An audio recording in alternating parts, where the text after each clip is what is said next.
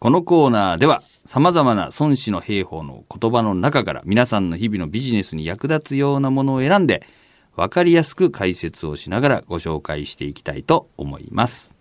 今日はですねあの情報の共有に関する言葉を教えていただきたいなと思いました。はい。何回か前にですね、うん社会人の基礎としてやっぱりほうれん草が大事だっていうお話 はいされてたじゃないですか。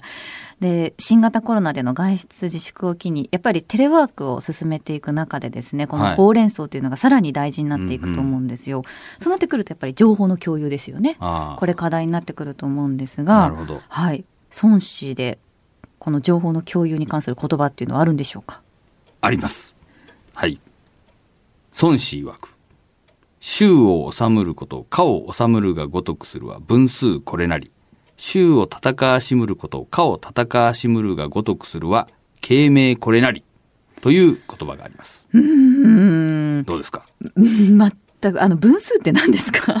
ああ、そうですね。分数って言うとね、あのね、何分の何みたいな感じになっちゃうんですけども。算数が思い浮かんじゃうんですけどはい、これはあの、え組織を動かす時のノウハウみたいな手法のことを分数と言います。それとあの、慶明っていうのがあって、これは、あの、鐘とかですね、を鳴らしたり、旗とか上りを使ったり、こう目印ですね。音が鳴るものと目印みたいなものを慶明と言うんですけども、えええー大きな組織を動かすのはですね、まるで2、3人を動かすように動かせるのは何でかっつったら、その組織運営ノウハウ、分数があるからなんだと。で、お大軍を戦わせるのはまるで2、3人をうまく動かすのと同じようにできるのは何でかっつったら、その慶明。これがこう、えー音が鳴るうものとですね、えー目印ですね。これをうまく使うからなんだという教えになります。へええこれをビジネスシーンに置き換えるとどうなるんですか、まあこれはすなわちまあ情報共有と情報伝達っていうことになると思うんですけれども、共有と伝達。はい。はい、ぱりその共有っていうのはやっぱりそのその組織がですねどういう組織で何を目指してるかとかね、まあ、そういったことが共有されてる状態をでですよね、うん。なのでこれはまあ分数に値するっていうかやっぱ組織を形成する時のそのルールを決めたりとかそういうのをまあやんなきゃいけない、まあ、その一連の取り組みがまずあります。はい。で、えーそれが共有するルールを共有していくとかね、うん。そういうことがあるでしょ。で次にタイミングを教えてやる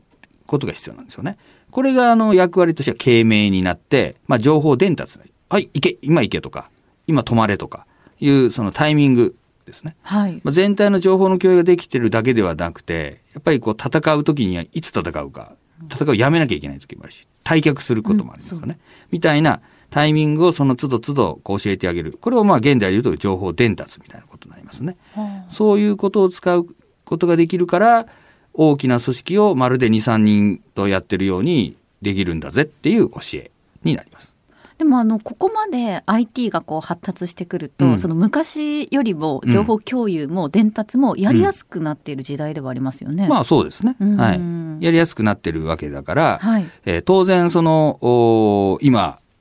現代にね、21世紀に、この孫武ですね、孫子の兵法を言った孫武がいたとしたら、きっと IT 使えって言うと思いませんか、八木さん？確かにだってその方がねいいもんね。そう伝わりやすいし、そうそう。そういうことなんですよ。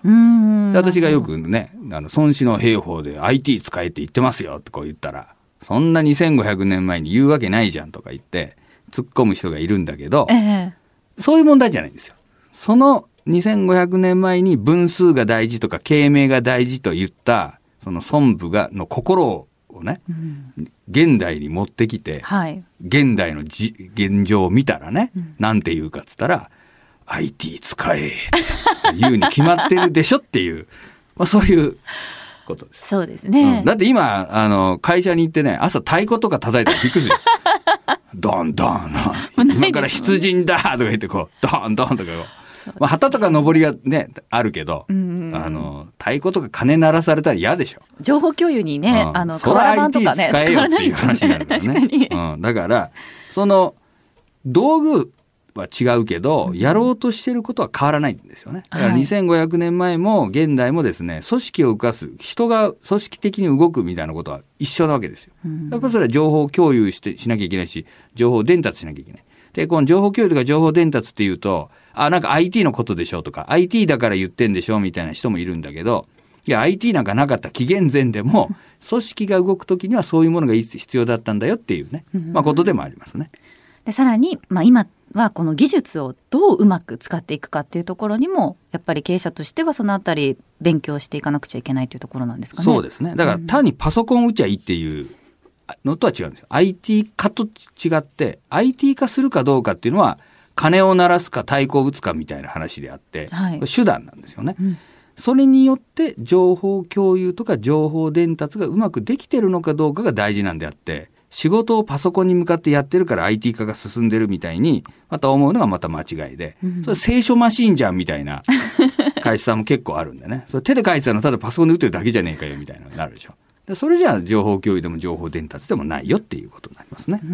そのあたりちゃんとできてるかどうかっていうのを振り返っていくのが大事になってきそうですね。そうですね。でそれを孫子の兵法でこう見るとね、うんなるほどと。やっぱりね、人は変わんねえなっていうことになる。うん、なんか新しいものだからこうやるの嫌だみたいな人がいるんですよ。はい。そうじゃないよっていうことですね。はい